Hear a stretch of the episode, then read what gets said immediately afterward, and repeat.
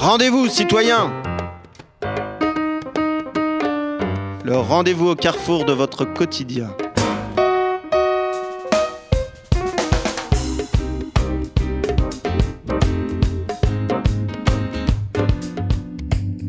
Bonjour, FPP 106.3 FM. Rendez-vous, citoyens. Tous les deuxièmes mardis de chaque mois, 18h-19h. Rediffusion troisième mardi, 10h-11h. Le titre de l'émission aujourd'hui, L'autre Ahmed ou la tante, qui reprend le titre du livre éponyme de Charlotte Cailleux. Charlotte et Ahmed se rencontrent chez des amis sur une fête. Ils tombent amoureux. Ils partagent le même centre d'intérêt, le cinéma, et ont des projets en commun. À l'occasion d'un festival de cinéma en Italie, où ils se sont rendus, ils en profitent pour passer quelques jours dans le sud de l'Italie à la plage. La vie est merveilleuse, la mer, le soleil. Retour sur Paris, le temps est bien plus gris et bientôt les troubles de la personnalité que Charlotte a déjà décelés auprès de son amoureux l'interrogent. Ils apparaissent plus importants et plus récurrents. Un temps, Charlotte s'absente de Paris retrouver sa famille. Ahmed reste seul. À son retour, après quelques échanges de textos avec Ahmed qui doit la retrouver, Charlotte n'a plus de nouvelles de son amoureux. Elle est inquiète. Après des jours de sentiments troublés et de recherches fébriles, Charlotte apprend. Ahmed est en prison. Ce résumé du livre de Charlotte Cailleux pourrait être celui d'une nouvelle. C'est pourtant un récit autobiographique que Charlotte propose ici dans un style affirmé et précis. Aux éditions Chèvrefeuille étoilée. Oui, Charlotte et Ahmed sont bien amants et amantes dans la vie. Ils sont nos invités. Aujourd'hui, Ahmed est sorti de prison et est suivi pour ses troubles psychiques. Il nous présente son travail de BD, diffusé aux éditions Lapigne, et son film Le Prince au bois dormant, dessiné et écrit au cours de son incarcération de 11 mois. Une manière de partager avec l'extérieur son vécu de la prison. Au demeurant, c'est toute leur histoire, et le livre de Charlotte comme la BD de Ahmed qui nous invite à réfléchir à la prison et à ce que pourrait être une justice réparatrice. Vous écoutez Fréquence Paris Pluriel 106.3 rfpp.net Fréquence Paris Pluriel, la voix des sans-voix. Alors, euh, bonjour Charlotte Cailleux. Bonjour. Ici présente. Ahmed est à côté, il nous rejoindra. Euh, puisqu'on accueille euh, pour commencer l'émission aussi Marie-Noël Arras des Bonjour. éditions Chèvrefeuille étoilée. Voilà.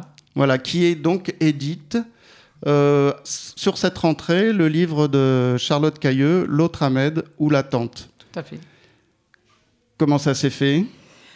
Bah, en fait, les éditions Chèvrefeuille étoilée, euh, je suis déjà venue une fois dans cette émission pour parler de notre revue seulement.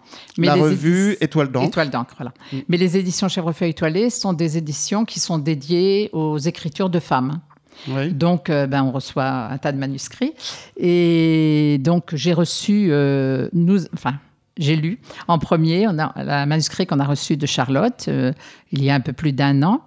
Et dès, le, dès la première lecture, euh, on a été, j'ai été toute la- séduite par, euh, voilà, par ce texte. D'autres personnes des éditions l'ont lu tout le monde, tout le monde Tout- l'a aimé. Tout Ouais, le monde l'a absolument, aimé, tout le vous monde l'a étiez aimé. tous d'accord. On était tous d'accord. Alors, et Charlotte, euh, tu avais présenté ce manuscrit à beaucoup d'éditions. J'avais commencé à l'envoyer et puis euh, bah, en faisant des recherches sur Internet, euh, j'étais tombée sur Chèvrefeuille étoilée que je connaissais pas. J'ai vu qu'il y avait un, voilà, une dimension assez féministe euh, dans les textes qu'elle qu'elle publiait. Et puis euh, voilà, je leur ai proposé en n'y croyant pas trop parce que Mhm. elles avaient écrit qu'elles recherchaient plus euh, de, de manuscrits dans l'immédiat. Ah Donc on- comme quoi, des fois, faut faut quand même. Puis on n'y croit jamais trop parce que c'est ton premier récit qui est puis- publié, non? Oui, Ouais. effectivement.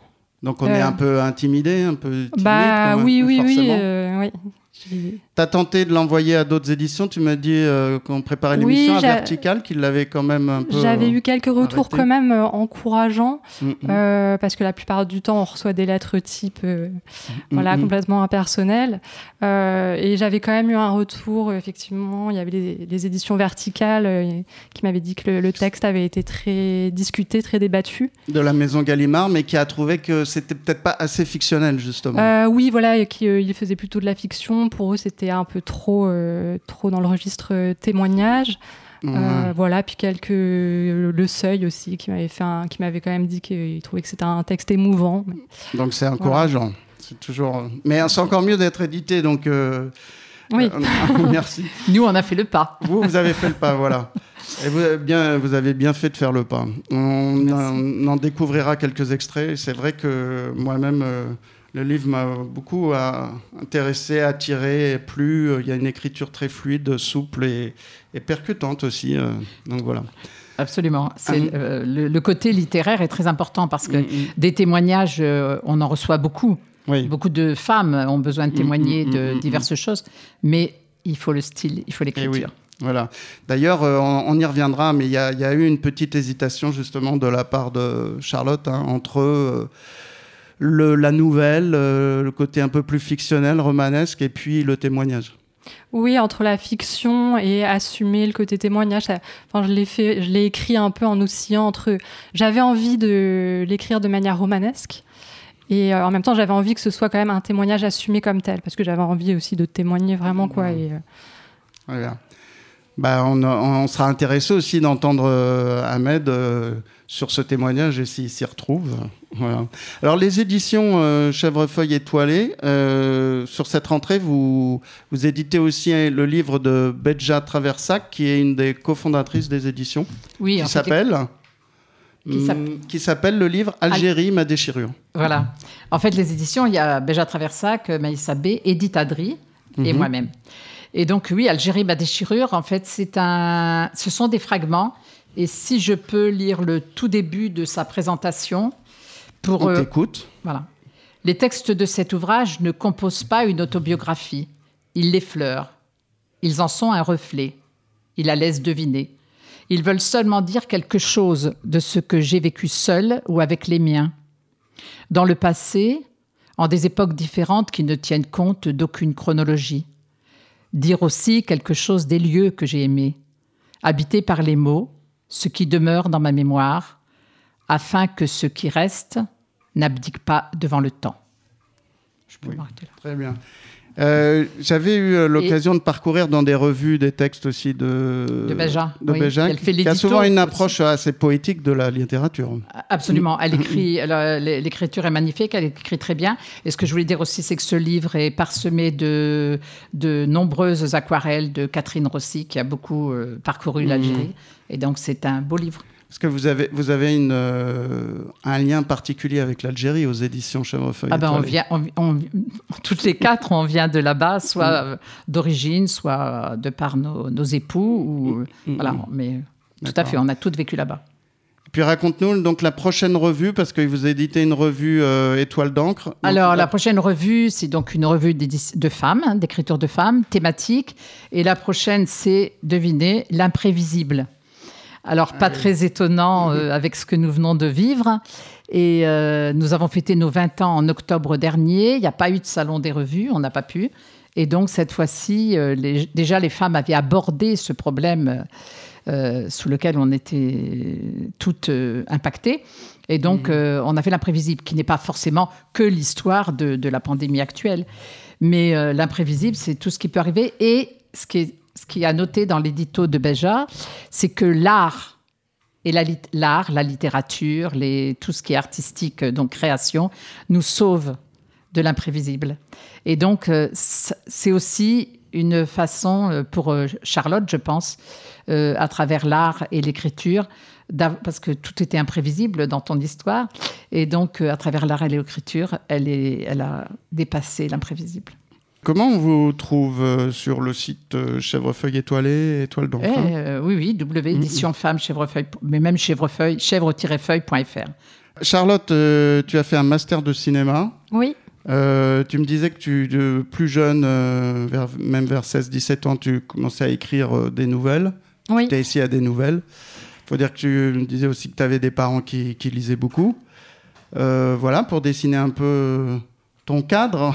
Oui, voilà, oui. euh, Et euh, tu veux nous en dire un peu plus, le cinéma euh, Qu'est-ce que depuis, depuis ce master de cinéma, tu en as fait quelque chose? Euh, oui, bah en fait, après mon, mon master, j'ai j'ai hésité à, faire, à continuer en thèse et puis finalement non. Et j'ai commencé à faire des courts-métrages euh, autoproduits.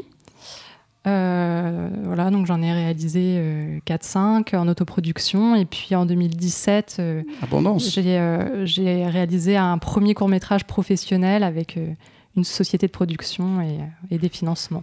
Qui s'appelle Qui s'appelle Ceux qui peuvent mourir qui raconte l'histoire dans un internat de, de ouais, c'est une, une, dystopie. C'est un film qui mêle un peu différents genres, euh, fantastique, science-fiction, euh, qui se passe euh, effectivement mhm. dans un, un pensionnat. Et il a, eu, il a eu pas mal de succès. Hein. il, a, été bien diffusé. Hein, il a eu un beau parcours en festival. Ouais. Il a fait une centaine mhm. de festivals de par le monde. Tu l'as réalisé en quelle année? 2017. 2017. Ouais. Et puis là, tu donc euh, bah, tu t'essayes à l'écriture. Alors euh, le livre, euh, bah, il commence en Italie. On est à la plage, on est sous le soleil, le sable est chaud, tout va bien.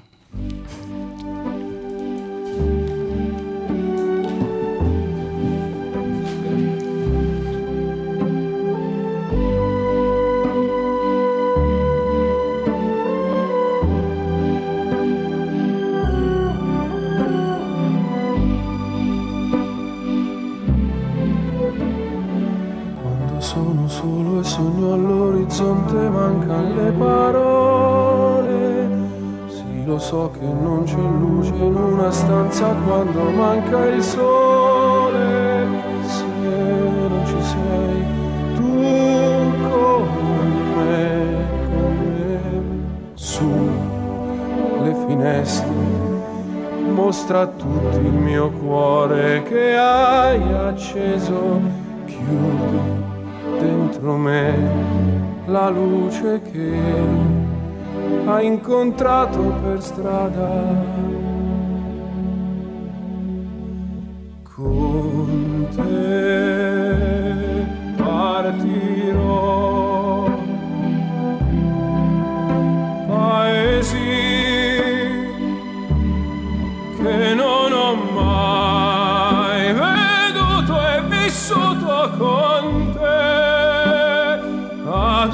Adesso sì li vivrò con te.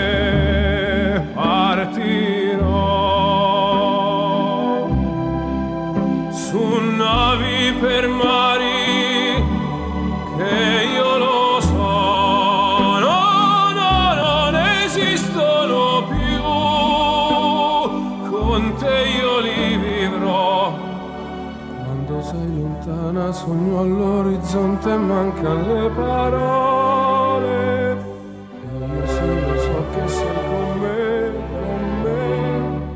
Conte Partiro d'Andrea Bocelli. Avec toi, je partirai. Lisons un petit passage de ton livre Charlotte Cailleux, L'autre Ahmed ou la tante. Ahmed nous a rejoint autour de la oui, table. Bonjour, bonjour Ahmed. Bonjour. Alors, nous parlons peu pendant ces journées, comme il est possible de parler peu avec les gens dont nous nous sentons le plus proches. Je crois que nous sommes heureux. Rassuré, je ferme les yeux, écoute le bruit envoûtant des vagues au loin, les cris des mouettes, la douce clameur formée par les voix des estivants tout autour. Je me laisse bercer par ces sons continus et par le sentiment de sécurité que j'éprouve maintenant qu'il est à nouveau près de moi, si près de moi. Par moments, je tends le bras pour toucher sa main, il presse alors la mienne, délicatement mais avec fermeté, comme pour m'assurer de son amour. Je m'éloigne à mon tour, heureuse d'être libre, heureuse d'être seule un moment. Je nage vers le large pour m'éloigner des autres, le regard vers l'horizon, le bruit des hommes dans mon dos. Je savoure cette solitude, la sensation aiguë de la matière, de la force du courant, la sensation ravivée de mon corps, de ma peau, certaine qu'il sera là quand je reviendrai. Alors c'est le bonheur là. Ah ouais, c'est beau. Hein c'est beau. C'est beau. hein c'était comme ça en magnifique. Italie. Ah, c'était magnifique l'Italie. Ah ouais. Il faisait super beau, il y avait la plage. ouais. Vous, êtes- Ouais. vous avez passé combien de temps là-bas On est resté euh, 3-4 jours. Ah oui. Ah, en Italie, on est resté plus longtemps, mais à la plage, on est resté euh, 3-4 jours. Ouais. C'était. Ah oui, d'accord. En fait, on était à Venise, enfin Trévise, Ouais, pour le festival de cinéma auquel euh, Charlotte pa- participait. d'accord. Elle avait son film qui était en projection là-bas. Du coup, en fait, ils nous ont payé euh, deux nuits d'hôtel ou deux, deux- trois nuits. Et en fait, on en a profité pour prendre quelques jours en plus. euh, Mais vous êtes, euh, alors Ahmed, vous êtes euh, parti vers le sud parce que Trévis c'est plus vers le nord, non C'est ça vous êtes- Non, non, en fait, Lido di Jesolo, c'est pas loin de Venise, en fait. Ah oui. C'est même pas une heure, je crois, ou je me souviens plus très bien. Mais en fait, on a pris juste à côté, en fait. Ah bon, pardon. Mm, D'accord. Et voilà, en fait, on a profité pour rester une semaine entière, quoi, je crois, en tout. Et vous, Charlotte, vous seriez bien rester là-bas? Ah bah oui, bah, enfin moi je suis toujours contente aussi de rentrer, contrairement à Ahmed euh, qui est content de partir, mais pas, pas forcément de rentrer. bah, C'est pas toujours évident hein, de rentrer, ah non, non, Ahmed c'était dur. Ah non, la hein. rentrée, elle était dure. On, sort- on revient de l'été, là, euh, Ah ouais. c'est pas facile. ouais. Là, cette année, ouais, c'est pas, c'est pas évident. Mais quand on quitte le soleil, là, euh, les plages et tout, euh, non, c'était très très dur. ouais. Ouais, Le retour a été difficile. c'est ça. Bah, D'ailleurs, Charlotte euh, indique cette opposition hein, du retour. Donc, lisons le deuxième passage, euh, un deuxième passage qui est juste après ce que je viens de lire et qui raconte justement votre retour et le décor de votre retour. C'est une journée d'octobre de banlieue parisienne, un peu humide, un peu grise, un peu terne, mais par instant le soleil darde ses rayons timides sur les toits des grands blocs de béton et la cime des arbres déjà roussis. Et on dirait alors qu'il figure la joie qui me traverse par saccades malgré la tristesse, parce qu'aujourd'hui, je vais le voir. Des gouttes de pluie ruissellent encore les branches, sur les branches, sur les voitures garées, les poteaux métalliques et les reflets scintillants de lumière me semblent une image de la fragilité, comme un verre précieux que l'on risquerait de briser d'un geste trop brusque, par excès de colère, d'impatience ou de bonheur. Avec ces deux passages, euh, Charlotte, euh, on sent que tu as pris goût à, écrire ce récit.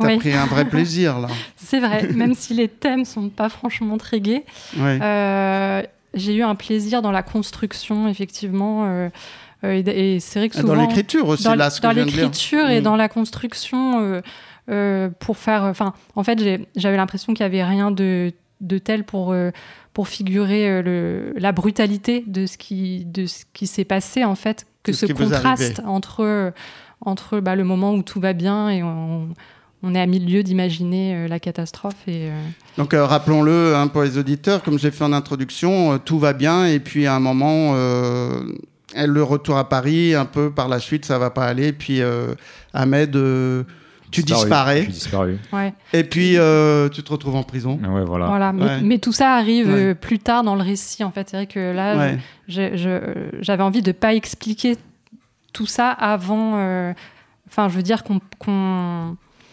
qu'on qu'on connaisse pas l'histoire Oui. avant de, de- d'a- Effectivement, d'avoir ce. en, même, en même temps, effectivement, alors tu, tu, tu abordes, euh, tu amènes le terme prison euh, un peu tardivement en page 14, je crois, de façon assez amusante, où tu dis euh, Je me fais la réflexion, aimable comme une porte de prison, et tu fais allusion à, à une personne qui t'accueille, en fait. euh, Ouais, mais je crois que je dis hein. quand même le. Enfin, je, je, je- quand j'entre, je dis quand même que je suis les- la pancarte centre pénitentiaire de Fresnes. Mais Voilà, effectivement, le terme ouais. prison, il Le arrive terme prison plus arrive tard, plus tard. Le terme aussi euh, parloir aussi arrivera plus tard. Hmm. Et puis le terme ami, c'est-à-dire que on apprend bah, que c'est ton ami en fait qui est en prison. Ouais. Donc euh, ça, tu l'amènes effectivement très délicatement. Et, euh, et c'est pour ça qu'on te, on te, on te suit, euh, on t'accompagne en fait dans, dans cette écriture. En fait, on, on a l'impression qu'on qu'on vit une histoire. Oui. Bah, Ouais. ouais, c'est vrai qu'il y a, y y une sorte de suspense quoi, qui se crée. euh. Alors, parlons du suspense, justement. Parce que tu l'as dit, hein, tu t'es amusé à construire, en fait, tu as, réfléchi, tu as, travaillé une construction du récit. Oui, hein. Oui, euh, parce que en fait j'ai j'ai écrit plusieurs passages et, et, euh, et je savais pas dans quel ordre j'allais les, les mettre. Mm, mm. Et, euh, et voilà, ce- j'ai fait des Ce essais. suspense, il arrive avec le prologue, puisqu'en fait, tu nous racontes presque tous les. Tu nous donnes comme au cinéma, Ahmed, un peu. Hein. Ouais, ouais, c'est ça. Elle ouais. nous donne tous les éléments Tous les éléments, puis euh, après, c'est au spectateur de. de ouais, de. de refaire le chemin. Ouais, voilà, de. d'ass- On va faire la chronologie. assimiler, ouais, de, ouais, je sais pas comment on peut dire, euh, ingurgiter l'histoire, et puis de se. Après, ça. C'est comme si on avait, on a en fait comme un peu des films à suspense comme ça, où, où finalement au début, hein, on- on place des éléments, puis après, petit à petit, il y a tout le château de cartes qui se qui s'effondre quoi. Tout la- le beau tableau du début, en fait, il fait voilà, il fait laisse place après à, une, à un cauchemar. voilà. Alors ça, ça, ça, c'est posé comme ça au départ. Cette dichotomie, elle est posée au départ.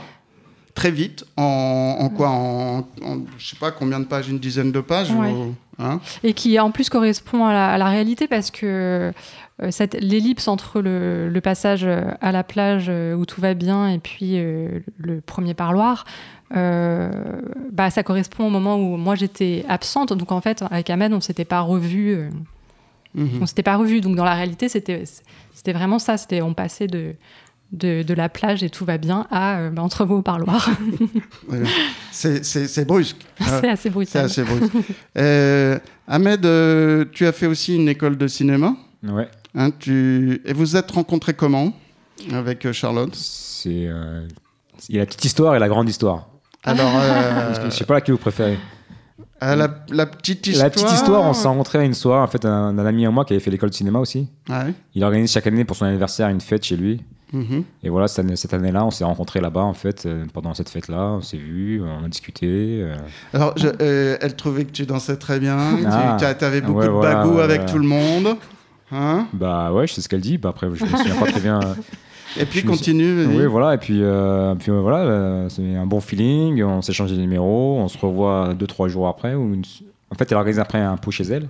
Ouais. Du coup, on se retrouve dans. J'étais invité. euh, Et puis, ça ça m'a fait plaisir. Je suis venu. Et puis voilà, après, on, on s'est revu après une soirée de projection euh, Od- Odorama. Je sais plus c'était quoi exactement. C'est un- c'est une projection. Charlotte, tu te rappelles euh, Au rama. Avec de l'eau. euh, là, avec on- de l'eau, des pistolets, des pistolets, des pistolets à eau et tout. On était en maillot de bain, ouais, c'était marrant. C'était amusant, ouais, voilà. Et puis euh, voilà, ça s'est fait naturellement. Et on a continué de se voir. Et puis voilà, l'histoire s'est faite. L'histoire s'est faite. Et alors, euh, le, le- entre ces rencontres, là, que ça se situe euh, par rapport au voyage en Italie. euh, Bah, le voyage en Italie, c'était un an après, globalement. après. ouais.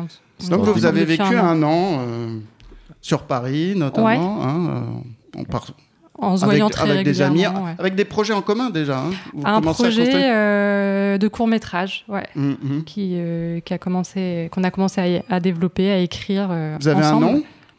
Le, le court métrage Court-métrage s'appelle euh, Parité. Parité, c'est ça dont tu m'as parlé. Ouais, et euh, donc, euh, donc, parité, on est dans la réalité des choses, des individus et tout. Donc, l'autobiographie n'est jamais simple à, à traiter. Ouais, hein. c'est ça. Ouais. Et là, vous continuez un petit peu, plus ou moins, dans des démarches autobiographiques. C'est ça, ouais. On verra aussi à travers vos, vos des- tes dessins. euh, Ouais. hein.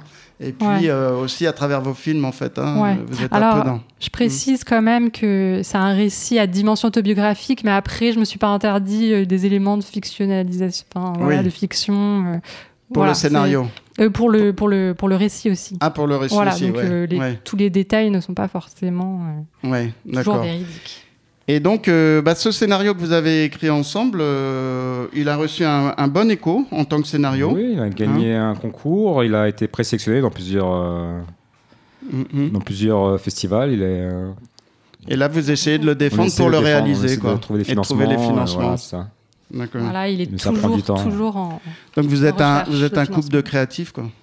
Bah, on essaye, hein, on essaie d'être. euh, on fait ce qu'on peut, c'est très, c'est très dur. Il y, a, il y a Mhm. beaucoup de concurrence, mais ouais, on essaye, on essaie de faire les choses. euh. C'est une rencontre qui, qui, qui Bah part voilà, de, ça, ce- ouais, c'est de- cinéma, ces éléments-là, quoi. Ouais, voilà, on a eu mhm. beaucoup de discussions, on a eu, on a eu beaucoup d'échanges. Et, euh, Mm, Le cinéma, ça nous a vraiment rapprochés. Ouais. ouais.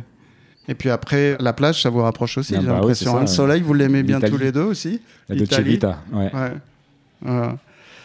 Alors, euh, à part le fonctionnement du suspense, on le retrouve aussi dans des petites phrases. Hein Je ne sais pas si tu en es bien consciente, Charlotte. Des fois, tu termines un peu tes paragraphes avec, avec des questions, quoi. Hmm. Hein c'est volontaire, ça, ou ça arrive comme ça? On a... Parce que avec des questions un peu sur Ahmed, euh, sur... euh, Bah, parce qu'en fait, euh, moi, quand j'ai écrit le récit, c'était un peu une manière, euh, en fait, de d'essayer de comprendre en fait ce qui s'était passé, d'essayer de comprendre Am- Ahmed. mhm. Et du coup, je l'ai je l'ai écrit comme, enfin, ça, c'était mes propres questionnements.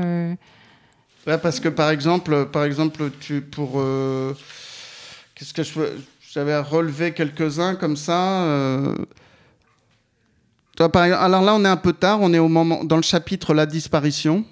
hein, c'est-à-dire, euh, on est après le, le prologue, hein, la disparition. C'est-à-dire que, bah, à un moment, euh, voilà, euh, au retour de, au retour d'un séjour dans ta famille en province, tu ne retrouves plus Ahmed et Ahmed ne donne plus de nouvelles. et il a disparu. Donc ça, c'est c'est cette partie-là. Et puis, euh, finalement, euh, finalement, et un peu avant, en fait, un peu avant, euh, il y a déjà des troubles. Qu'est-ce que Ouais. c'est que ces troubles? Tu notes des troubles de la part de Ahmed. Qu'est-ce que c'est que ces troubles d'Ahmed Ahmed? Bah moi, après coup, ouais, je, je reconnais que j'étais un peu secret, je parlais pas de tout. euh, par exemple, elle n'a jamais rencontré ma mère, j'ai jamais présenté à ma mère ou à mon frère. Je compartimentais un peu ma vie, j'étais un petit peu euh, secret. Je Mhm. pense que c'est ça qui l'a perturbé, qui l'a un petit peu. euh, ouais, elle se posait sur- sûrement plein de questions sur moi, sur ma vie, sur ce Mhm. qui m'était arrivé avant, parce que voilà, on a un parcours de vie, on n'est plus tout jeune non plus, on n'a plus, on a, on a pas 20 Toi, ans. tu, toi, tu as un, parcours de vie, tu as vécu euh, bah, tu, tu- de- en banlieue. Euh, J'ai grandi à Paris. Tu as grandi à Paris. Ah bon, d'accord. Ouais, j'ai grandi à Paris. Après, Ouais. euh, je suis parti en banlieue. Oui, j'ai habité en banlieue en fait. Voilà, t'habitais en banlieue quand vous êtes rencontrés. Ouais, voilà, j'habitais euh, dans, un, dans un coin assez isolé. Ouais, ça aide pas, ça. Non, ça m'a pas aidé pour mon pour ce que j'avais en fait. Pour mon pour mon cas, c'était pas Ouais, pas du tout la adéquat. solitude comme ça, Non, éloignée. non, c'était pas bon du tout. Ouais. Justement, je, je broyais du noir. Je, je- Mhm. j'ai déprimé. Je... Il y a beaucoup d'éléments qui ont fait que voilà, j'ai eu ce pétage de câble qui m'a amené en prison. D'accord. Il y a beaucoup de choses en fait qui sont. Et alors, il y, a- il y a ces troubles, euh, ces troubles, toi tu les nommes dans le, dans le livre, tu parles de troubles psychiques. Bah, en fait, je les, je les nomme euh, Là, jamais très de bien les parce que interroger. je les interroge parce que il n'y avait pas de diagnostic euh, posé et Ahmed, de temps en temps, euh, de lui, de lui-même, il me disait j'ai l'impression, euh, j'ai l'impression d'être fou, j'ai le cerveau malade, Mhm, mais il n'y avait pas de, il y avait pas de, de mots pour euh, mhm. pour désigner ça. Euh, Et alors ça transparaît, donc ce suspense transparaît, c'est-à-dire est-ce que, est-ce que, vous- est-ce que ça va aller quoi? Est-ce qu'il va s'en sortir? Est-ce que vous Ouais. allez vous en sortir? En fait, Ouais. dans, dans le livre, on a l'impression que tu nous amènes à, comme ça avec, avec vous. euh, est-ce que ça va aller? Est-ce qu'il va s'en sortir? Qu'est-ce qui va se passer? Ouais. Hein? Oui, parce que je découvre des choses au fur et à mesure. Hum, Il, il me raconte pas son passé comme ça. euh, euh, Ouais, comme je Comme disais, on j'étais assez secret. Ouais. voilà, donc c'est des choses qui sont distillées comme ça au fur et à mesure. euh. Et puis il te dit à un moment, euh, j'ai rendez-vous avec un psy. Et toi, tu dis, euh, je note la date dans un coin de ma tête, c'est dans un mois. Ouais. Donc nous, on attend. là. Ouais. Le lecteur, là, il attend. Il dit, ah, elle a noté, quoi. Il y a- il y, a un truc, là. Et puis alors, tu n'y vas pas à ce rencard. Je me souviens plus. Mais C'est à un rendez-vous moment. pour un scénario, je crois. T'as tourné ton film, c'est le ah, même jour. d'accord, oui, c'est vrai. Ah ouais. ouais, t'as tourné. Bah, j'avais T'as fait le court métrage, oui, c'est vrai. C'est quand même plus sympathique. C'était un peu un acte manqué Ouais. quand même. C'était un acte manqué, c'est vrai. C'est bizarre, c'est tombé le même jour, quoi. C'est fou, ouais. Bon, bon. Euh, alors, il y a, il y a aussi euh, le- beaucoup d'autoréflexion. Bah, on, on est dedans, hein, mais dans ta, dans ta littérature, en fait, hein, euh, tu es dans l'autoréflexion comme ça, et dans la réflexion. t'es- t'es- t'es Il y a des moments, on est dans la description, dans la narration, et puis on est aussi beaucoup dans l'introspection, dans l'autoréflexion. Par exemple, on passe 15, 15 euh, tu te retrouves, euh, bah, tu es, dans les couloirs pour aller euh, voir Ahmed, vers le parloir. Et tu dis, j'observe les gens autour de moi et je me sens décalé, muni d'un bac plus 5, originaire d'une famille lettrée, typiquement classe moyenne, mon statut social ne cadre pas. On est en plein dans l'autobiographie, quoi. Ouais. Hein Ou alors, euh, me retrouver à affronter l'ennui et le temps qui passe est une expérience difficile. Hein euh, ou encore plus loin, à la, dans la deuxième partie du livre, là, euh, la disparition, quand Ahmed parle un peu de ses troubles, hein, en tout cas tu nous racontes ça, que Ahmed verbalise, comme tu dis, euh, bah, tu réfléchis à ça aussi, tu, et puis tu dis, puisqu'il en parle, puisqu'il verbalise, ça n'arrivera pas. Persuadé que le non-dit est le pire des mots, j'accorde aux mots un pouvoir qu'ils n'ont peut-être pas. On sent que tu es perpétuellement dans un questionnement comme ça. Hein Ouais. et, et- et ça, ça nous tient aussi en alerte. Ça aussi, il y a une espèce de part de, de- de- de suspense là-dedans. Parce que on, on- on te suit dans cette réflexion. Hmm. Bah. ouais, c'est un peu à l'image euh, du, du dessin euh, d'Ahmed qu'on a mis à la fin euh, du livre, où euh, il est- il s'est dessiné, lui, euh, comme un puzzle. Et il y a des pièces manquantes, et moi, je, je suis avec mon crayon et je suis en train d'essayer de reconstituer le puzzle, quoi. Alors, C'est ça. ouais, t'essayes de comprendre. J'essaye de comprendre. Et, mais ce qui est intéressant, c'est que tu le, mets, tu le mets par écrit, quoi, ce questionnement. Et tu le mets de façon littéraire par écrit. Ouais. enfin, j'essaye. T'essayes. Ouais. Ouais. Et euh, c'est pas n'importe quel puzzle, euh, quelle pièce du puzzle qui manque euh, au dessin, euh, Ahmed. Bah, il y a le cerveau, je pense, c'est ça. Mm, mm. Puis il y en a un y en a deux. Oui, dans le cœur, je crois. ouais. Ouais. Le cœur, le cerveau, c'est ça. C'est la. C'est lié, là, Mm. ces deux parties. euh. Bah, c'est ouais, c'est euh, par rapport au cœur, c'était par rapport à Charlotte. Après, le cerveau, c'est par rapport à mon trouble psychiatrique. Mhm. Donc voilà, je, je sais que c'est ça, se- ça se mêle dedans. C'est un peu le, c'est un peu le bordel là-haut, quoi. Et euh, faut essayer de mettre un peu de rangement. Faut essayer de. Mais j'ai essayé, j'ai des tentatives. hein. J'ai essayé de me soigner. J'ai essayé de, de faire appel à des psychiatres. Depuis longtemps? Depuis longtemps? Oui, ça fait ça faisait quelques années, oui, que je. Ouais. C'est mais, quelque mais jamais chose. de manière suivie. pardon. D'accord. Ouais, c'est ça le problème. C'est du coup, il n'y avait pas de Il n'y diagnostic. a pas de que- diagnostic, ça n'a pas été suivi. euh. C'est quelque chose que tu avais. en- On n'a jamais trop envie d'affronter, hein, peut-être. Bah, c'est un peu compliqué, oui, parce qu'on Mm, se mm. dit c'est pas c'est pas normal, je suis fou. euh, on veut Mhm. pas l'accepter en fait au début, on se dit non c'est rien, ça va passer. Je me dis que ça Mhm. va passer, que c'est des euh, c'est des troubles qui euh, qui passent avec le temps, et puis en fait non, ça passe pas, ça reste là, ça ça nous broie, ça nous. euh, C'est quelque chose que tu ressens euh, assez tôt dans ton parcours euh, bah, ça fait depuis des années en fait, c'est c'est venu euh, c'est venu sournoisement, c'est venu c'est- ça c'est euh, Mhm. Bon, vous êtes, euh, vous êtes tous les deux dans la trentaine, hein, c'est ça euh, à peu Bah, près moi, je- Toi, tu l'as dépassé un petit ouais, peu, voilà. un petit peu. ouais. Voilà, mais enfin, bon, Moi, voilà, moi, j'ai entre 35 ans. 40, vous êtes encore dans pleine jeunesse quand même. Et euh, voilà, donc. euh, Ouais, ouais, ça fait depuis des années que ça mais ça traîne. fait des années quand Ça même pour que toi ça que ça traîne, quand même et que tu l'as pas J'ai pas trop pris au sérieux, je l'ai ah, pas pris au sérieux, j'ai pas fait les choses qu'il fallait faire, j'ai pas Mhm. je me suis pas pris en charge en fait et euh, puis ça m'a ça m'a ça m'a pété à la gueule quoi, ça m'a ça. Ah, Il faut dire, euh, avec un tel bonheur aussi, cette rencontre, c'est un, un élément fort pour tous les deux. hein. L'impression, hein, votre rencontre, c'est quelque chose de fort, d'important. Oui, bien sûr, ouais. hein, Non, c'était euh, une belle à- histoire, ouais, c'est- ça a bien Comme commencé. ça, comme on se retrouve euh, seul tout d'un coup à Paris, ou quand les choses ne fonctionnent pas comme on veut, euh, bon, euh, voilà. hein, La vie euh, n'est pas toujours un long fleuve tranquille. C'est ça. Ouais.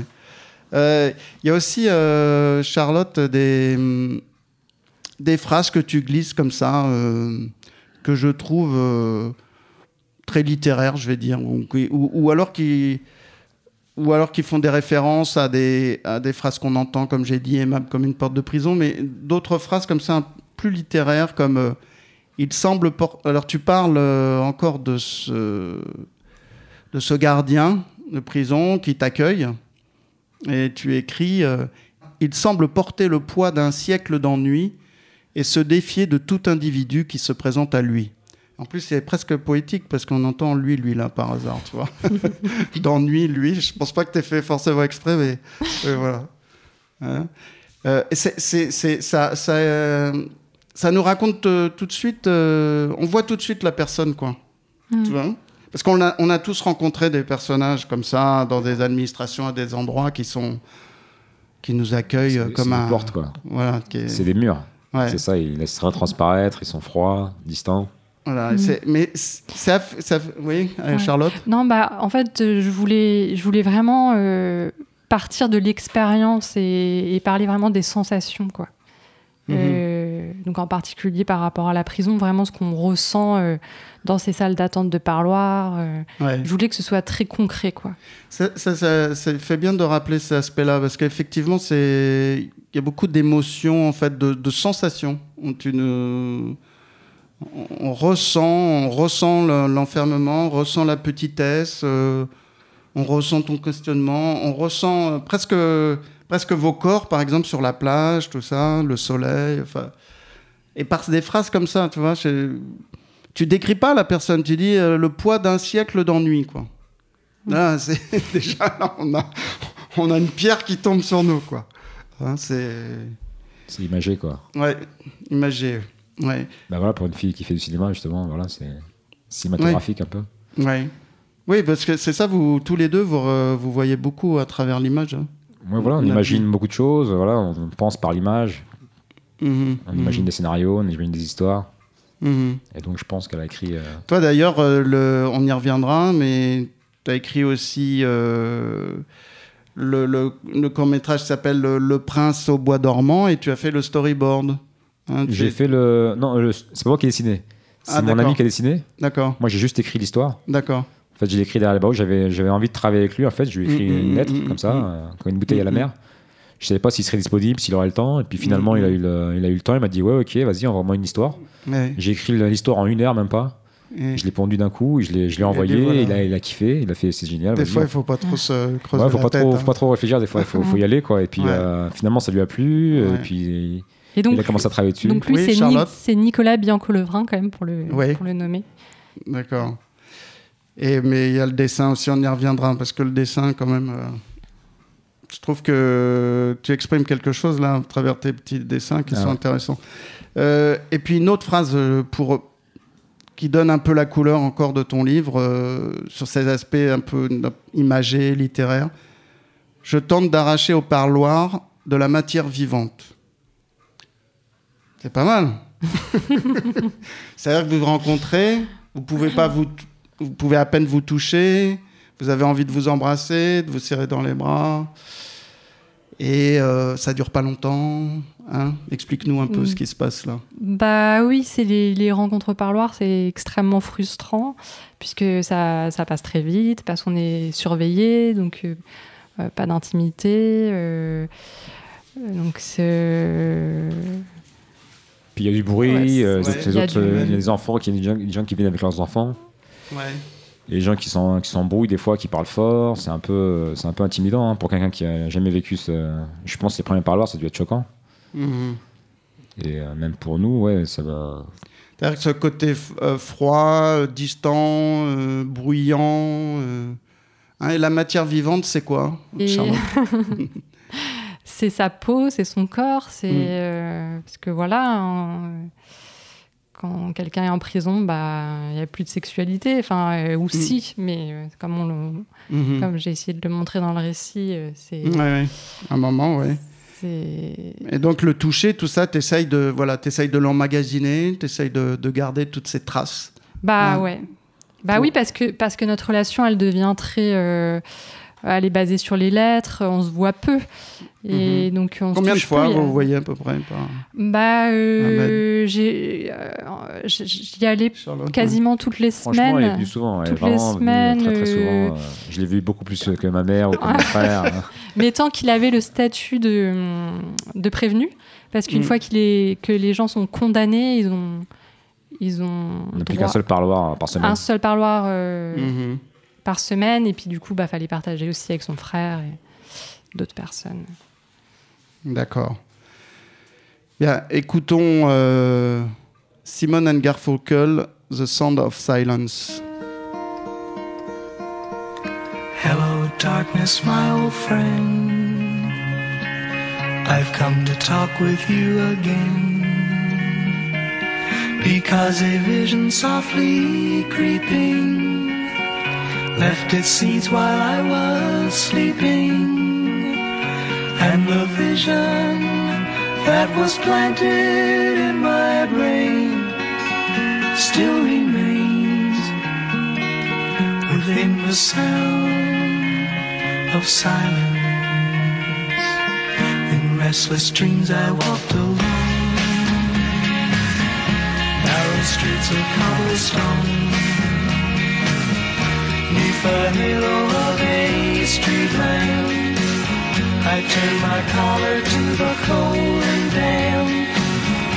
When my eyes were stabbed by the flash of a neon light that split the night and touched the sound of silence. And in the naked light I saw ten thousand people, maybe more. People talking without speaking. People hearing without listening. People writing songs that voices never share. No one did disturb the sound of silence.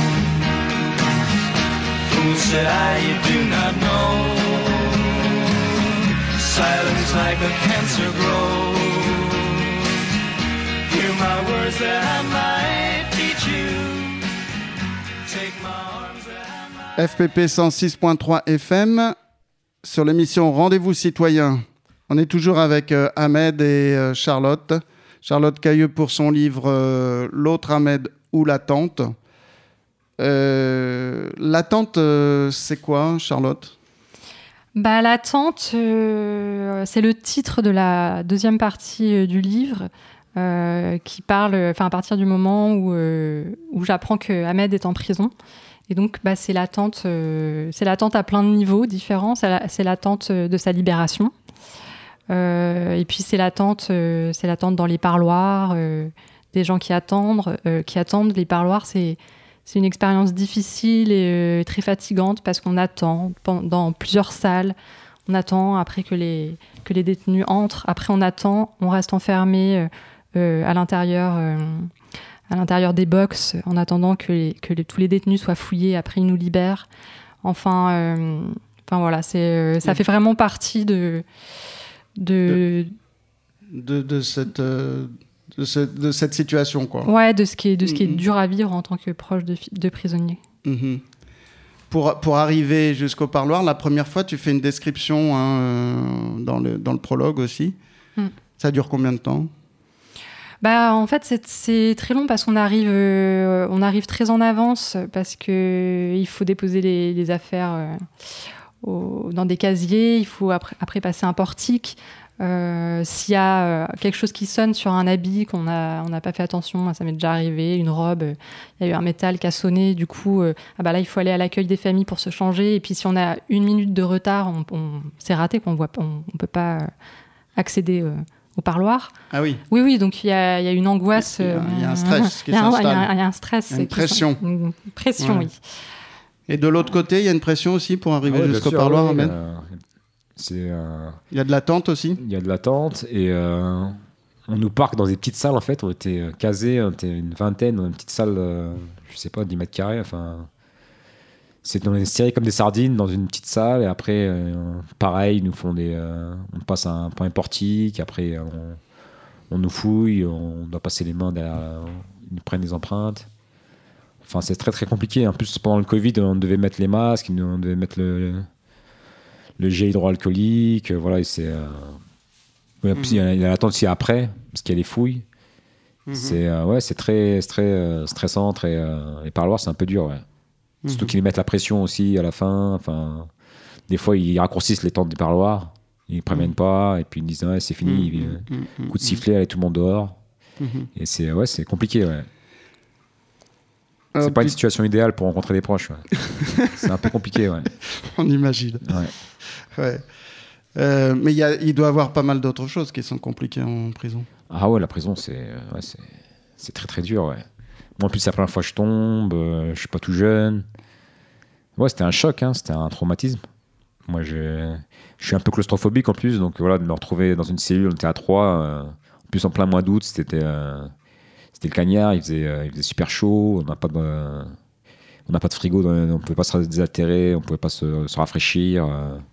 En plus, la prison de Fresnes est vraiment dégueulasse, elle est vraiment très insalubre. Il y a vraiment des rats, des cafards, des punaises de lit. Tu nous fais un petit dessin là, justement. euh, parlons de ce dessin. Tu dis, euh, alors c'est ton, parce que tu, donc pendant, tu m'as dit, tu as fait près de 300 dessins. hein, Un peu- le temps ouais, de ton, c'est ça, ouais. ton incarcération de 11 300, mois. un peu plus, je pense. Ouais. Ouais. Et alors à chaque fois, c'est un petit bonhomme là, comme ça. Euh, une petite tête avec les mains comme ça. sous- il se- il Derrière des barreaux, ouais. des barreaux hein, qui tiennent le barreau. Il y a Qui- trois, trois petits carrés, trois petits dessins, et puis euh, des textes en dessous. C'est ça, ouais. C'était quoi la, la démarche, en fait, l'approche euh, Comment quel, euh, comment t'as appréhendé euh, ce travail? Comment tu l'as Bah, organi- organisé euh? Bah, c'est une idée que j'avais en tête, en fait, de faire des petits strips de trois cases. Mhm. C'est un style que j'aime bien. J'ai vu ça dans des magazines, ou je sais pas, j'ai dû voir ça quand j'étais plus jeune, euh, Mhm. dans des magazines, dans des journaux, ou dans, je sais plus, dans une BD, des BD. Et euh, ouais, c'est un petit format que j'aime bien, que j'affectionne. C'est simple, en fait, à faire. C'est simple à dessiner, c'est simple. euh. Puis il faut, raconter une histoire, quoi. Essayer de raconter une histoire en trois cases. Puis je me suis dit, vas-y, j'essaie de faire ça pendant. euh, pendant en plus, on s'ennuie, on s'ennuie quand en cellule pendant 22 heures, quoi. Il y a juste deux heures pour les, pour les promenades. On s'ennuie très vite en cellule, il n'y a rien à faire. Donc voilà, je me suis dit, voilà, je m'astreins je m'astreins à faire trois cases par jour. Je me suis dit ça, en fait, je me suis lancé ce défi. Et puis voilà, ça a commencé comme ça. J'avais des idées qui sont venues, qui ont fusé. Au début, j'avais plein d'idées. Après, c'était un peu plus difficile. Parce qu'il faut Ouais. aller chercher les idées, il faut aller chercher les, euh, faut aller chercher les histoires.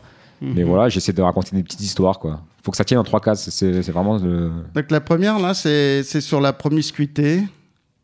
Euh, on est trois en cellule. Sur qui tu tombes, c'est un peu comme la roue de l'infortune. Première case, avec un dessin de roue. Deuxième case, il y a celui qui pue, celui qui fait du bruit, celui qui a des flatulences. Troisième case, moi dans tout ça, je dois être celui qui fait la gueule tout le temps. Ouais, parce que c'est un truc qu'on me reproche souvent.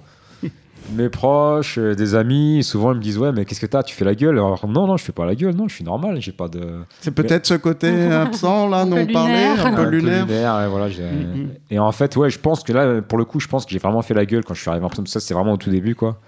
Je pense pour le coup que je faisais vraiment la gueule, j'étais vraiment déprimé, j'étais vraiment dans le fond du trou, quoi. Je me dis, mais qu'est-ce que je fous là et tout. Et je pense que j'ai beaucoup cogité au début. Et ça devait se voir. Et euh, ouais, j'ai... franchement, c'était vraiment dur le début. euh, trois en cellule, euh, c'était vraiment très très compliqué. C'est vraiment- cette promiscuité là donc, que tu décris. hein. Il y a- on, est, on est trois, il y a le bruit, il y a les odeurs. euh, Ouais, vraiment, c'est dur, quoi. C'est très très dur. ouais. Surtout si les autres euh, en cellule n'ont pas d'hygiène, ça c'est. euh, mhm.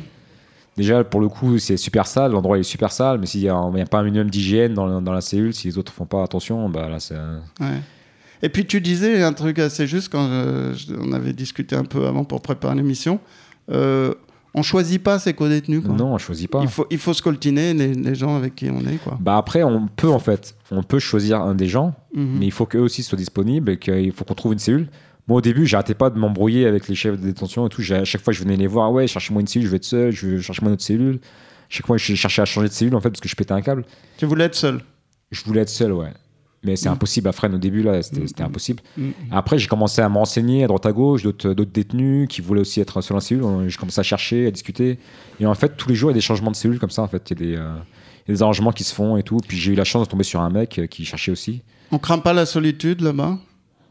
Hmm, C'est pas. Ça dépend les gens, ça dépend les caractères. Moi, j'avoue que mon caractère, ça m'aurait pas gêné d'être seul en cellule. Euh, Puis il y avait- les promenades, et puis on voit les, les surveillants tous les jours. euh, Pourquoi comme- Qu'est-ce que, qu'est-ce que seul tu.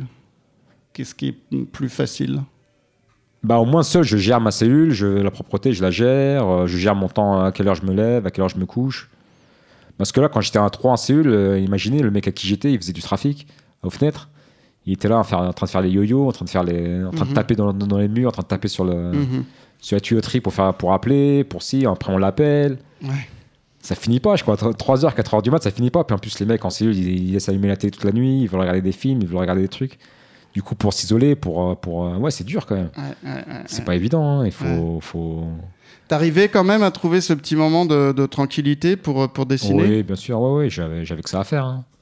Franchement. À t'abstraire, à t'abstraire du. Ouais, parce qu'au début, les idées sont vraiment venues, ça fusait en fait. Quand, j'étais, quand j'ai vraiment commencé la BD, quand on était trois en cellule, Mm. les idées elles fusaient, ça venait, j'avais vraiment beaucoup de choses à sortir. Et puis après, euh, ouais, je me prenais un temps, c'était vraiment mon, mon kiff quoi. Je me mettais sur la table, je, je nettoyais la table, je prenais un, mon- un coin, je me faisais un petit café. Il y a beaucoup de personnes en cellule qui dessinent?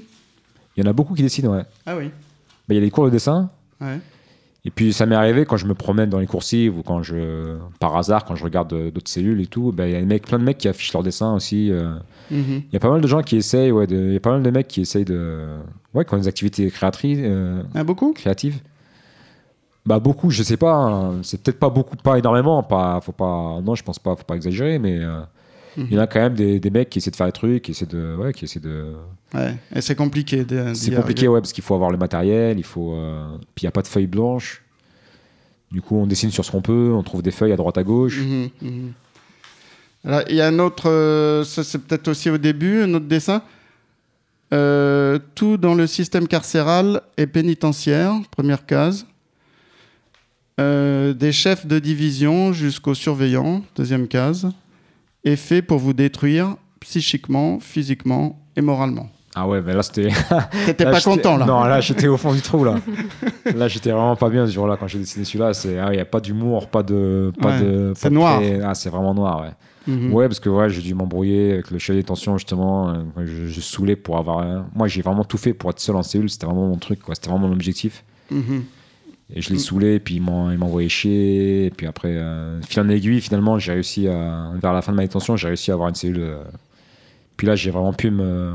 J'étais vraiment à l'aise, j'ai Bah, pu, j'ai pu refaire. Ouais, là, Oui, c'était pendant, pendant le Covid Après, où il y avait Covid, des, ouais. des gens qui, qui avaient J'ai été vraiment- libérés euh, un peu. Quoi. En fait, j'ai bénéficié un Ouais. peu du. euh, J'ai bénéficié un peu du Covid parce que ça, ils ont vidé un peu la prison. Mhm. Il y a plein de mecs qui se sont retrouvés à deux en cellule, euh, seuls en cellule. euh. Comme tu disais, euh, t'as été. Tu t'es demandé un peu pourquoi tu te trouvais là, quoi. Ah ouais. Ah ouais, les premiers temps, les premiers jours, euh, mon incarcération, ouais, c'était. Bah. Je sais, je sais, je sais pourquoi j'étais là. Ce que je me demandais, c'est comment. Tu sais au niveau de l'acte. hein. Je sais au niveau de l'acte, je sais que voilà, je sais que j'ai fait une bêtise. Mais est-ce que, Et ce comment, que on a- me- comment on arrive à ce passage à l'acte, si tu peux nous dire un petit mot euh, là-dessus? Qu'est-ce qui se passe euh? Bah, comme je disais, quand on est revenu d'Italie, je me suis retrouvé seul. euh, ma mère, mon frère n'était pas là. Charlotte, elle est partie aussi. Puis je, je vivais dans un coin isolé. Je voyais personne. mes amis, euh, ils viennent pas jusque. Ils venaient rarement, en fait, jusque, jusque là où j'habitais, en fait. Et euh, je broyais du noir depuis, euh, depuis des mois, en fait. C'était une espèce de descente aux enfers. J'ai broyé du noir. j'ai, J'avais des idées noires qui me venaient. J'avais des. J'étais vraiment pas bien, quoi. J'étais vraiment pas bien. Puis j'avais des idées fixes. Et je, je- C'est un peu les troubles schizophréniques. Je, ouais, je, comme si j'entendais des voix, des idées fixes qui me viennent en tête. euh, Et voilà, quoi. Je, je me suis dit, faut que je, t'as- fasse, t'as- faut, que je fasse, t'as- faut que je fasse ça, faut que je fasse une Et bêtise. t'as faut que dit, il faut une truc. voiture, quoi. Il faut une voiture, allez, voilà. Et je suis parti. Pourquoi faire? Bah, juste, juste, il me fallait une voiture, quoi. Je... Ah, mais à ce moment-là, il n'y a plus rien de rationnel. Il n'y a pense. plus rien de rationnel à ce moment-là. Je... En fait, c'est comme une espèce d'op- d'oppression. En fait, je sentais mon cerveau qui boulonnait. Mon cerveau qui boulonnait, mais j'avais des, euh, j'avais des palpitations. Je... Je- je- C'est un sentiment qui est difficile à, à décrire, qui est difficile à exprimer, mais euh, Mhm. en fait, c'est venu, c'est venu euh, sournoisement, c'est venu, euh, c'est insinué en moi. de- Et peut-être ce- cet acte, c'est comme si. C'est une explosion, quoi. C'est une explosion de violence, quoi. Ouais, voilà, je me suis libéré par un acte de violence, quoi. Il fallait que je me Tu- libère par un acte Tu de violence. décompenses, comme Voilà, on dit. une dé- ouais, c'est ça, c'est exactement ça, une décompensation. euh, Ils appellent Mm. ça, je crois, les psychiatres comme ça. Mhm, Ouais. mhm. Ah, Après, il faut dire euh, aussi que tu, l'avais, tu le sentais venir quelques jours avant et que étais, tu t'étais allé toi-même euh, Je suis à parti, l'hôpital ouais, je suis parti à l'hôpital psychiatrique. J'aurais dit que ça allait pas. J'aurais dit que ça allait pas. Ah, je me sens pas bien. Le mec m'a donné des cachets. Après, il m'a mis dans un coin. Il m'a dit attendez ici. Et j'étais dans un coin, dans un. Et je commençais à. Et puis là, je tournais en rond. Je voyais que ça, ça avançait Mm. pas. Je voyais qu'il se passe rien. D'ailleurs, je suis parti. Ouais. Je suis parti et ouais, j'ai. Ah, parce qu'il n'y avait de- pas de place, parce qu'on t'a Ouais, dit il y qu'il n'y avait pas de place, ouais, il y avait pas de pour place, te prendre. Ah, depuis, euh, de- des fois, tu, euh, justement, les médicaments, quand même, ça permet un peu de stabiliser. Quoi, de- Bah, ça casse, ouais. ouais. Ça casse un peu, mais ça, ça, ça stabilise un peu les humeurs aussi. Bah T'as ouais. une ouais. expérience toi, des médicaments? Ouais, ouais, j'ai pris, j'avoue que j'ai pris au début, hein, quand je suis arrivé à Fresnes, j'en avais besoin. hein. Ouais. Mais Parce là, que sinon, aussi, en j'aurais- ce moment, Mais ça, c'était des anxiolytiques. euh, Des anxiolytiques, voilà. ouais, mais qui m'ont un petit peu, Qui qui m'ont passent- calmé, quoi. Ouais, mais c'était pas euh, des, des médicaments euh, spécifiques, euh, euh, tu vois, À ton pour, trouble. par rapport Ah à, non, par rapport à mon- à la Aujourd'hui, tu as des médicaments qui sont plus Ouais, adaptés voilà, à, tes troubles. C'est ça, ouais. Voilà. C'est... Vous pouvez euh, s'en occuper peut-être euh, plus tôt, ou peut-être Ouais, là, voilà, au ouais. moment où tu as été les voir, euh, Ouais. ça aurait pu être pas mal qui, qui s'y arrête deux minutes. C'est dommage, ouais, c'est dommage qu'ils aient pas pu euh, Mm. prendre en compte mon, Et- mon besoin. Et peut-être dire euh, juste que les, les petits dessins là euh, Ouais. qu'il faisait à Fresnes, du coup, il me les envoyait euh, régulièrement par la poste et du coup, je lui ai proposé de les mettre sur un blog qui s'appelle Bref de prison. Enfin, c'est un Tumblr, Mhm. Bref de prison. Mhm. Euh, J'ai créé euh, du coup après un, un Twitter, etc. Enfin, je les ai mis sur les réseaux sociaux. Ça a bien marché, ça a bien fonctionné et donc par la suite, ça a été édité euh, aux éditions de la Pigne sous le, sous le même nom, euh, Bref de prison. C'est ça. ouais. On écoute euh, I Walk the Line at San Quentin, Johnny Clash. What do you want to hear? All right. All right. I walk the line.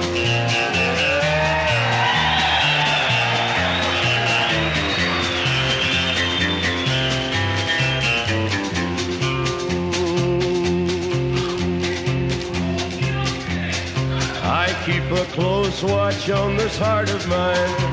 I keep my eyes wide open all the time.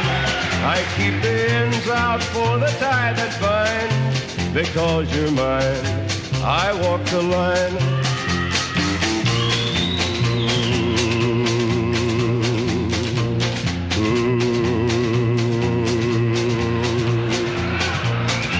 I find it very, very easy to be true.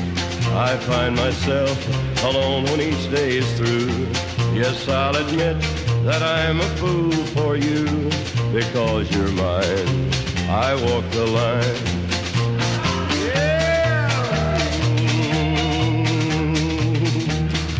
As sure as night is dark and day is light, I keep you on my mind both day and night. And happiness I've known proves that it's right because you're mine. I walk the line.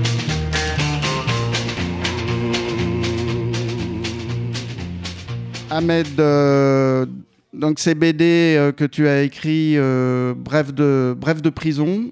Hein, tu donc des petits dessins comme ça, on en a parlé. Hein, c'est c'est ton ex- ton vécu, euh, C'était mon exutoire, quoi. Ton exutoire, ton vécu en prison, c'est ça? C'est ça, ouais. En même temps que de l'autre que, que de l'autre côté, à l'extérieur, mais qui tu le dis en- dans, ton- dans l'épilogue, euh, tu te, res- tu te sens de certaines façons des fois en prison aussi toi-même, euh, Charlotte. Oui, c'est ce qu'on bah, ce Mhm. qu'on appelle l'autre peine. C'est euh, l'idée que quand les gens sont incarcérés, c'est pas seulement euh, le prisonnier qui est puni, mais aussi tous les proches. Quoi. Ouais. Et alors, on s'évade aussi par le dessin, on s'évade aussi, par exemple, par, par l'écriture de ce scénario, et tu proposes une sorte de métaphore hein, de, de la prison qui est euh, un enfant qui a envie qu'on lui raconte des histoires. Un enfant quand- qui a envie qu'on lui raconte des histoires, puis finalement son père il peut pas, du coup il fait une bêtise, il casse, euh, il casse un verre, et là son père le punit.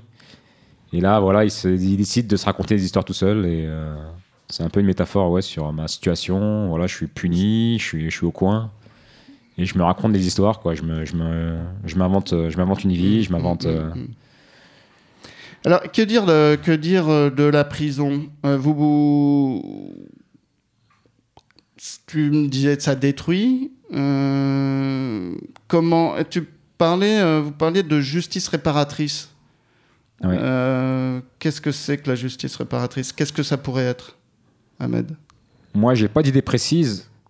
Après, je pense que c'est une réflexion qui doit être menée voilà, sur du long terme, avec euh, des interlocuteurs, des gens qui, qui s'y connaissent. Et je pense qu'il faut prendre en compte les besoins de la victime. Il faut vraiment qu'il y ait un échange entre la victime et l'agresseur. Faut qu'il euh, voilà, il, y ait- il faut voir comment on pourrait réparer, en fait. Faut voir, je pense que chaque cas est, chaque cas est singulier, en fait. Chaque cas est euh, particulier. Il faut, euh, Après, ça demande du Oui. temps, ça demande beaucoup d'investissement. de C'est-à-dire que tu as l'impression que la- la- on- finalement, on reste sur sa fin en tant qu'agresseur ou tout ça. On ne répare pas. On ne répare prison. pas, ouais, on répare pas, on casse un individu, après euh, on a envie de réparer, on n'a pas les moyens de le réparer. on n'a pas moyen de réparer, on n'a pas moyen de faire, euh, faire quelque chose pour, euh, ouais, pour essayer de réparer, pour essayer de euh, recolmater les, les fissures, pour essayer de... Mhm. Et euh, c'est ça qui est un peu dommage en prison. Charlotte Euh, oui, bah, euh, en fait, je voulais juste dire que, enfin, parce qu'on parle de justice réparatrice, effectivement, on parle, il y a aussi ce qu'on appelle une- la justice transformative et qui est plus, qui permet de prendre en compte euh, plutôt, enfin, la société globalement, parce que c'est vrai qu'on imagine mal dans cette société une société euh, sans prison, et du coup, euh, il y a aussi toute une réflexion euh, anticarcérale plus globale, en fait. parce que bon bah la plupart des gens qui sont en prison, c'est pour des raisons économiques, sociales, etc. Enfin, Ouais. Et c'est peut-être que la prison soit un lieu finalement aussi de ou, d'apprentissage, de formation, de. C'est ça, il n'y a pas Hein suffisamment de formation, pas Ouais. suffisamment de cours, pas Ouais. suffisamment de choses pour pouvoir euh, s'enrichir et apprendre. Quoi. Ouais. Bon, on en reste là, on peut pas tout dire, il faudra une autre émission pour développer ce sujet. Merci euh, Charlotte Cailleux, merci Ahmed et merci à Marie-Noël Arras des éditions euh, Chèvrefeuille étoilée d'être venue euh, et d'avoir édité ce livre euh, L'autre Ahmed ou la tante. Merci. Merci. À mois prochain, deuxième mardi de chaque mois, rendez-vous citoyens. Marc vous salue.